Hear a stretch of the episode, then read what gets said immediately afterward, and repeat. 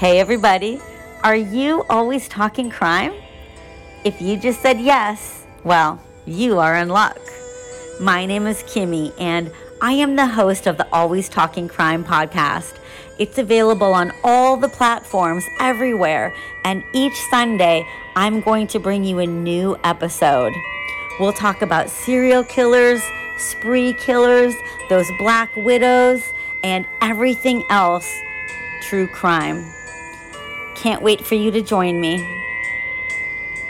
Hi everyone, this is Deb from Dying to Be Found. Before we get started, I just wanted to say that episodes contain disturbing discussions on harmful acts and crimes against animals and or humankind. Recordings are not intended for young or sensitive audiences due to the content nature of this podcast. Listener discretion is strongly advised.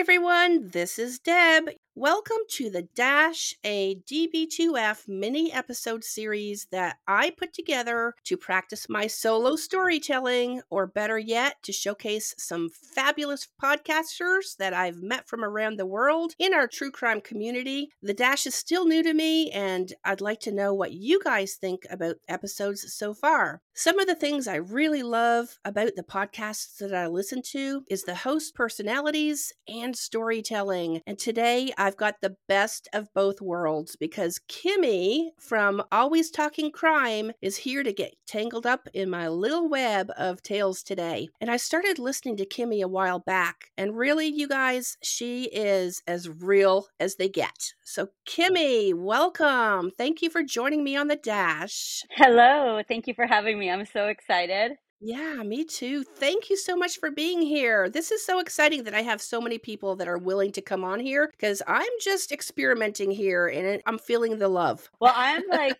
a little bit nervous, honestly, because this is the first time I've done a collaboration of any kind and the first time I've been interviewed. So I'm like, oh my gosh. Oh, you're going to do great. The more I listen to your podcasts, though, I'll, I'll tell you something. I see that we have so much more in common. And you right now live a little bit further south than I do. My listeners know that I'm from Canada originally and I live in Georgia. But you're a little bit further south than me. And I have to tell you a story because I really love the ocean, but I'm terrified to get in it because Lake Huron was my ocean when I was growing up, and they don't have jaws there. Oh, right, right. I'm the same way.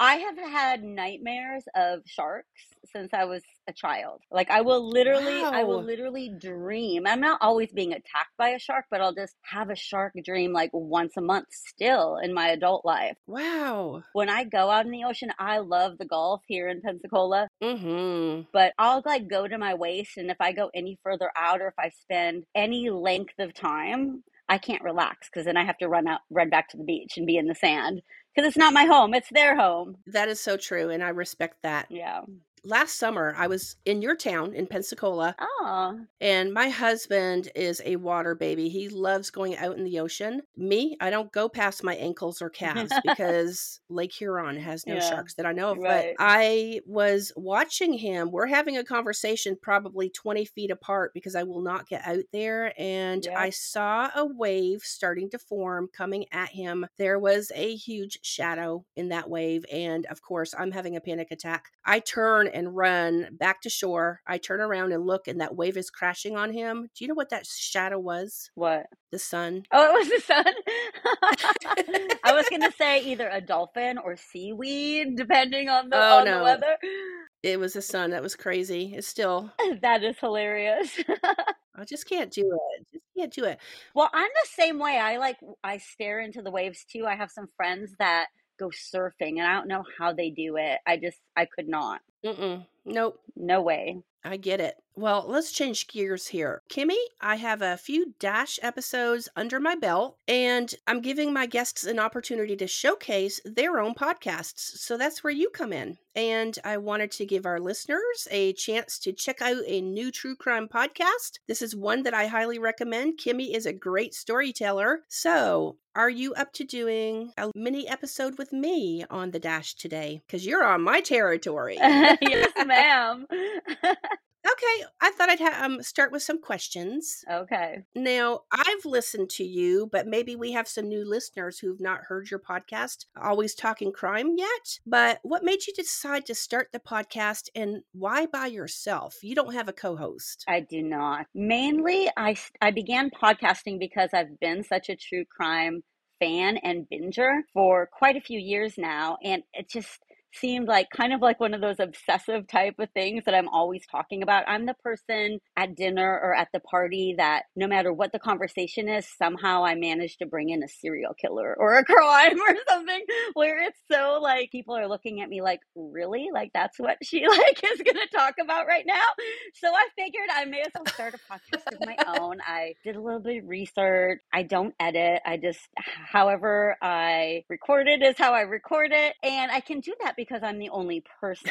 Another reason that I decided to just be a single host podcast is because I'm so busy. So many people are busy, but my schedule is so crazy and I didn't want to have to rely mm-hmm. on what mm-hmm. somebody else's schedule is as well. So that was a big reason. Um, my boyfriend, like I was telling you before we started recording, my boyfriend keeps begging to be on an episode. so maybe one day, but um, yeah, that's kind of like scary. It would make me have to edit so much. and I like not having to do a lot of that. Yes. What you hear is what you get with me. I just, you know, you heard me. I'm sweary. I drop F bombs. I say whatever I'm thinking. and that's what I love about it is that I mean even without editing it's a great storyline and I just feel like I'm there in the room with you so you do a really good job. Thank you so much. You're welcome. How do you choose the storylines that you tell? Oh my gosh, girl. I wish I had a rhyme or reason but I don't. Like I'll be doing notes for one and researching one case, and then all of a sudden I'll hear about something else and I'll switch gears. So it's pretty much just what I feel like talking about. But I normally have notes. I'm working on like maybe five or six cases at a time, and oh, it's wow. just kind of like I, whichever one I finish first. I finish the one that is just speaking to me more at the time. Wow, that's a great concept. I mean, I could probably do more if I could just focus on one, but my ADHD is all over the place. I've heard other podcasts where I had just finished telling a story about something, and then all of a sudden I'm listening to another podcast and they're talking about not the story that I was telling, but somebody that was associated with the story. I was like, oh my God, you can't, I, I just did that one. So it's kind of neat to connect those dots. But do you find yourself developing a certain way in how you communicate? Do you have a specific niche as far as your storylines? Are you still getting there? I'm still getting there. If you are a new listener, do not start with number one. Not that number one is bad, but it's the first episode I ever did. So, um, whenever I'm like searching for a new podcast, I always like to listen to a couple of their newest episodes and then I go back to the beginning and I can usually tell a huge difference. But, you know, it's, it's really developing, honestly. And I try to focus on the victims as much as I possibly can because there's so much sensationalism out there with serial killers and people putting serial killers on merch and it's just so ugh, mm-hmm. I don't mm-hmm. I don't want to be that podcaster. Oh yes. I always keep in mind that somebody from the victim's family is probably listening or could potentially listen. Yeah. If I was a family member of a person that was murdered, I'm not so certain I would seek it out, but maybe some people do. So I always try to be as respectful as possible because you know that's somebody's family member. And and sometimes sometimes even the killer's families of course are still victims as well. So sometimes i mean it's just it's a weird line mm-hmm. you know mm-hmm. because there's victims from both sides. So i try to be as respectful as as i possibly can. Yes. But i still drop f-bombs and that's okay because they're not directed towards the family members. They're directed right, towards right. the psychology behind all that i guess. Absolutely so, what keeps you motivated to keep putting out your episodes? Well, I love it. It's just such a fun hobby. I agree. It is. Sometimes, you know, I mean, I was really proud of myself for the longest time because I I started just last February and I was never ever late on an episode and then all of a sudden the holidays hit me and and all the construction going on on my front porch and I didn't have any control over it and I just had to be like, "Okay, Kimmy, just do what you can do." And like don't try to worry about it. Oh, yes. But yeah, it did at first bother me. It stressed me out a lot because I just really prided myself on always dropping my episodes, you know, same time, same day every week. Consistently. Yeah, and it kind of went downhill the last couple of months, but hey, I still love it and I'm still going to continue to do it. Just have to be flexible a little bit, I'm learning. Yeah, and I see a lot of people out there around the holidays, hey, we're taking a week off. Me personally, I did take a week off because I too started in February and I thought my finale was going to be a two parter, but it did not turn out to be that way. And so I said, you know what? Why not take a week off in between? Sometimes when you're doing this, yes, I have a full time job.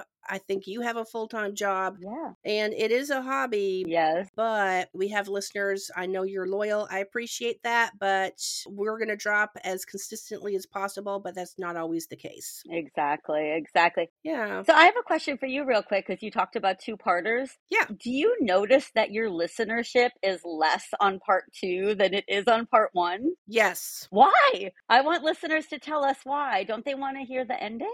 That is a great question. So, listeners, DM us, email us, let us know. And uh, that's a great question because I did end up doing a three parter and I took it from three different perspectives. And I'm going to say more people listen to the third part than even the first or the second. But you're right. There was a second parter Oh, that I had done a while back too. And I don't know why that is. Maybe they haven't reached us back in the rotation because they have other podcasts they're listening to. Maybe.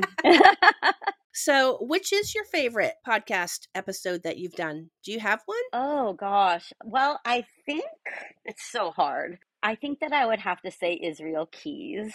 Okay. That man haunts me very, very much, and I could not get him out of my head after all the research. I was researching him for about three months before I did the episode, before I did my recordings, and um, oh my gosh, he haunted me for so long. He still haunts me. Literally, I think of him just randomly. I'll be at my house, and I'm like, it freaks me out that he just did everything randomly. You could just be a random person in a random house. You know, you don't have to be any type, female, male, age, whatever. It was just totally random. And that freaked me the hell out. Mm-hmm. And it freaked me out that he spent a lot of time in like New Orleans, which is only like two and a half ish hours away from me. Wow. So just creepy things. That's my favorite. But then also, anytime there's something like stalking or domestic violence, because I've been a victim of both, like Bianca Devins, that's another. Not, I don't want to say, you know, it's a favorite podcast episode because this young girl died, Mm-hmm. but just things like that that I can bring to light because if we bring these stories to people, maybe some other, you know, women or people that are in domestic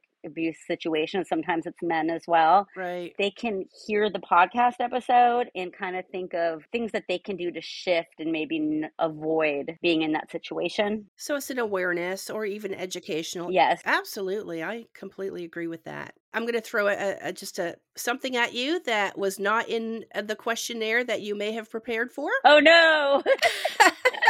what was the last thing you Googled? the last thing I Googled, oh, the effects of antifreeze poisoning, because I'm right now getting ready to record the um, Stacey Castor episode. Oh, I added some notes. I had everything. And then at like four in the morning, I Googled it. I woke up and I couldn't fall back asleep. And I was like, hey, I want to put like really what happens to the body, how it shuts down, instead of just talking about antifreeze poisonings. right. So that's the last thing I Googled. So if somebody were to get my phone and do a search on my search history, they'd be like, what? It's called DuckDuckGo. Make sure you're using that browser. exactly. When your new episodes drop, where can we find you online? Well, you can find me on all the platforms. By the time everybody listens, I'll be dropping on Tuesdays. I drop one time weekly, and I'm just starting my Patreon. I'm going to do the Buy Me a Coffee, I believe. I heard you talk about that, so I researched it. Yeah, we do that. So I don't want to do anything with Patreon, but I still want to do bonus content. By the time y'all are listening to this, I'll be dropping an episode every month, the last day of the month, on Buy Me a Coffee if you want to be a member. Otherwise, you can just support me there however you'd like, if you'd like to. Sure. And I'm on every every platform that I know of, I think. Okay. And you're on Instagram. I see you there. yes, yes. It's always Talking Crime Podcast. I'm on Instagram a lot. Yeah. And I just started TikTok. So if you're not doing that one, believe it or not, I've gained some listeners that way. So as long as you can expand your reach there. Oh, I need to. I just started using it recently and I'm just like overwhelmed with the amount of people that, that are already starting to follow. So Push me, girl, push me. I have an account, but I I always forget to use it. So Kimmy, are you ready to dash? I am. Go. Let's go. Now, I first want to start off with an observation. I feel like there are a lot of people who are either a cat person or a dog person. And I've listened to you enough. I know what kind of person you are, but if you were to tell our audience if you're a cat person or a dog person, what would that be? Oh my gosh. Initially dog person, but I'm becoming a black cat mom. I have so many dang cats here. It's crazy. But I'm a dog I am a dog person. I am too. And if you guys have listened to me, you know Dennis likes to chime in occasionally. That's my big Bernese mountain dog, border collie, borderese mixed dog. He's just the sweetest in the world. I do love him. And I love your cats too. I told you if I lived closer, I'd probably bring one home. John wouldn't be happy about it, but Or two. I'd give you two. they do need a partner, don't they? yeah, they're they're super sweet and they get bonded after a while. Oh, so Oh, yeah. hopefully I can find them home soon. Yeah. Well, I'm asking you this because approximately 68% of Americans own pets, and that's 85 million people, which opens the door to a huge opportunity for unsolved crimes, believe it or not, to be solved by pet DNA. How about that? Isn't that cool? Yeah, that's super cool. Yeah. So that's what we're going to be talking about today. All right. So I will tell you ahead of time, I'm going to at least let you know that the cat's the hero here. Aw.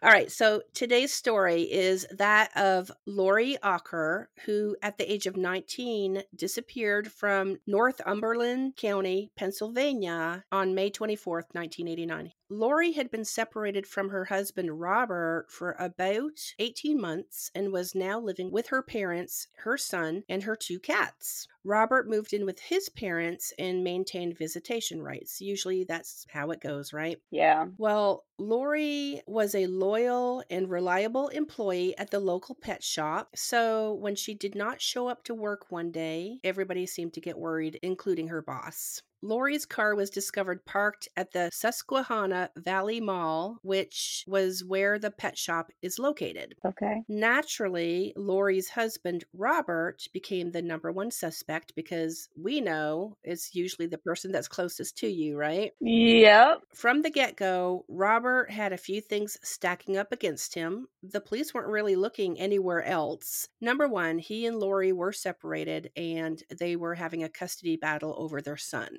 And then, secondly, Robert had recently taken out a life insurance policy on Lori, his estranged wife by now. And on March 16th, 1989, approximately six months after he and Lori separated and two months prior to her disappearance, he had that policy in place. So he got that life insurance policy after they were apart. Yes. Okay. So here's the deal I know that you do insurance. I do. Do you want to talk about that or no? Yeah, yeah, I can. Um, I've been a licensed life insurance agent here in Pensacola, well, in Florida, since 2013. Mhm. And I don't really do it a lot. It kind of falls into my lap if somebody wants to get some insurance. But so this guy does have insurable interest because they are still married. Yes. Okay, so he is able legally to get a policy on his wife, but it's super suspect because they're estranged and getting divorced. So, right away, that throws up so many red flags. So that would be probably one of the things that they would be looking at. Hmm, why didn't you get this while you were still living in the same house?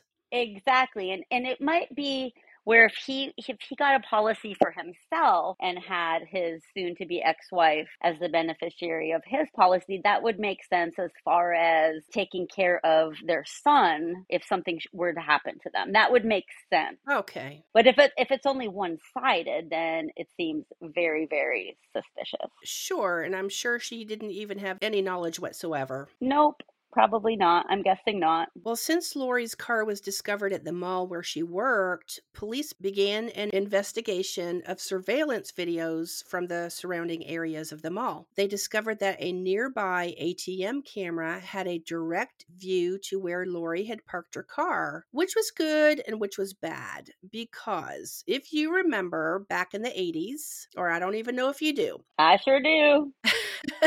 I miss those days. I kind of do too. I mean, let's go back to the simple life. But what do we know about that era? Nothing was digital yet. No. They used VHS tapes, not digital recordings. For any of our listeners who ever picked up a popular VHS tape, back in the day at the video store. I don't know if you've uh, if this has happened to you, Kimmy, but I know I've picked up a very popular tape where thousands of people have watched it before me, or at least it's been run thousands of times. So the quality actually gets worse the more you watch it. Right, right. And then sometimes people don't rewind it. that is right. And we got charged for that, by the way. Oh, yeah, you didn't rewind your video. All right, so the quality does deteriorate, and authorities turned to a recording company, Eastman Kodak. Not even sure they're still in business, but they sure were popular back in the 80s. They turned to Eastman Kodak to see if they could get any more information from that video and what was on the ATM footage. Eastman Kodak was not able to help, but they did direct authorities to NASA Wow. which I thought was really cool. That is super cool. It is because there was a rocket scientist who specialized in enhancing spy surveillance at the time. He was able to zoom in on that video in a, a certain way where he was able to pick up on the vehicle in the very background of that ATM surveillance. Wow. And that was really pretty cool. Yeah. He was the same scientist who was able to zoom in on the space shuttle explosion from the 1980s and determined exactly what happened during that disaster. And that's how they knew that O ring had exploded. Oh, gotcha. Yeah. The scientist was also able to discover that Lori had gotten into a 1982 to a 1985 model Chevy Celebrity, which happened to be the same model that her father in law had loaned her estranged husband, Robert. So nothing suspicious there, right? Robert's just passing through the parking No, lot. nothing. nothing to see here. The camera footage captured Robert Auker pulling up alongside of Lori as she tried to walk from her car to her job inside the mall. And you could see her leaning over to talk to somebody from the passenger side. Well, according to the video, the passenger side door was open, but in the next frame, the car had torn away and Lori was nowhere in sight. So back in the day, there was like a 10 second delay when the video would capture movement or anything. It would just, you know, every 10 seconds, click, click, click. One minute she's there, the next minute she is not even in sight. If you go to the link in my show notes and take a quick look at the forensic files video that I provided, it shows everything. Oh, okay. So, yeah, do that in your spare time. Definitely. the car that Robert had been driving had recently been traded in at a local car dealership, and police were able to track it down to the new owner pretty quickly. And of course, once they confiscated the car, authorities performed DNA analysis and discovered cat hairs inside the vehicle that belonged to one of the two cats that I had mentioned that Lori had when she went to go move in with her parents. Obviously, they're going to start analyzing that hair. yeah.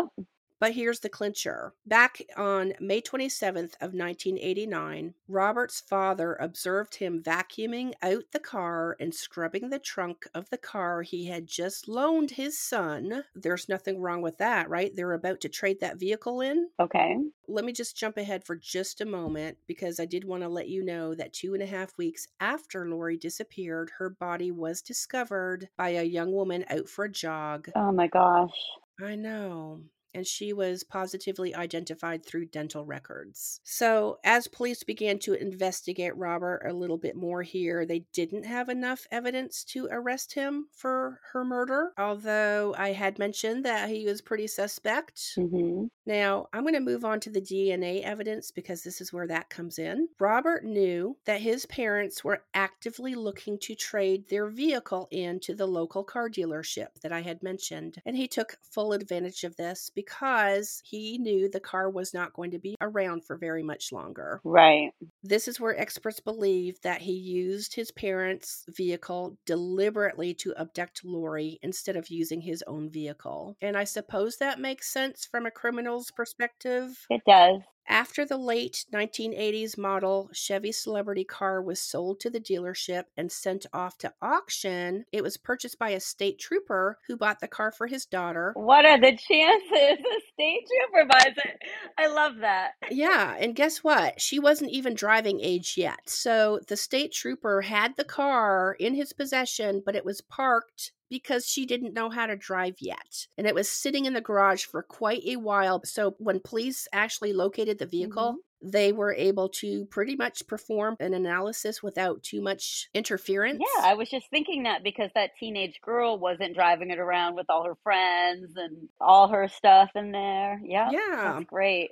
How cool. Yep. And so when the car was taken in for analysis, police conducted forensic science on the front passenger door and the upper door jamb, plus the door seal. Because remember, when I had mentioned the ATM footage captured all of that, they saw Lori leaning in to the passenger side door, so they were able to do that analysis. hmm And they also went through the trunk and discovered those tiny strands of hair. Lab experts examined the hair and determined that it was not from a human being. Ongoing analysis included hundreds of hair types. What they determined, Kimmy, was that the hair found inside the trunk belonged to a cat. And not just any cat, it was microscopically matched to one of the cats that indeed belonged to Lori and her son. Oh, that's so great. Isn't that amazing? Yes. You know, this is back in the 80s and we didn't have a ton of DNA. This was microscopically compared and they came up with a match. So I love talking about these cases. If you listen to even a lot of the Dash episodes, we talk a lot about familial DNA and it doesn't always have to be from human beings, it can be from animals. I've seen other stories and I was trying to decide which one am I going to do because I know you have animals and that's why I went with this one. I love that. Do you know that they also can do DNA on trees? No, I did not know that. Yeah, you know, with the pollen or if they grow a certain type of nut or whatever it is, they can actually match stuff that way too. That is phenomenal. Oh my gosh, that's fantastic. Going back to the ATM footage of Lori getting into that vehicle and cat DNA found once it was located, police had enough evidence to arrest her husband, Robert. He was found guilty of kidnapping, plus Lori's murder, and sentenced to death. Oh no. However, on July 31st, 1996, Robert appealed this case and the death sentence was vacated. He is currently serving life in prison at the State Correctional Institute in Collegeville, Pennsylvania. Okay, well, he's never getting out. No, he is definitely not getting out. So there's no chance of parole. Not that I could find. Okay, that's great. All right, that's that's good. Yeah. So that's the story of Lori Auker. And I do love it because authorities can analyze DNA in so many different ways, like I had just mentioned. And there you have it, Kimmy. We've met the finish line. I love that. It's so great too because there's so many times that I get to work and I have like cat hair or dog hair on me and I'm like trying to get it off and I'm like maybe I don't want it all off. Maybe I need some of it on me. In case somebody abducts me and murders me, they can they can catch them faster. I hope that never happens, Kimmy. I like listening to your episodes. I hope not too. well, you you have my permission to do a podcast episode about it one day if that were to happen. Oh, thank you so much. I appreciate that, but we're not even going to go there. Oh, goodness.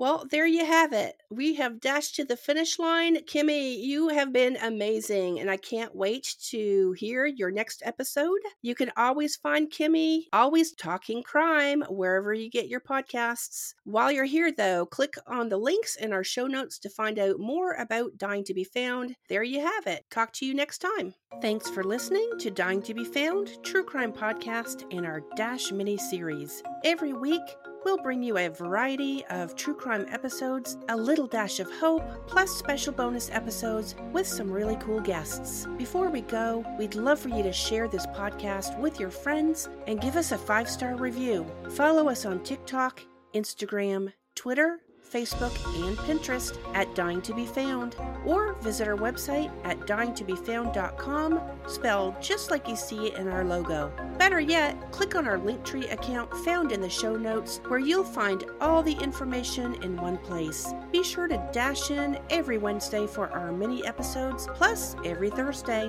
when I get together with some of my family members. Thanks again, everyone, and we'll talk to you soon.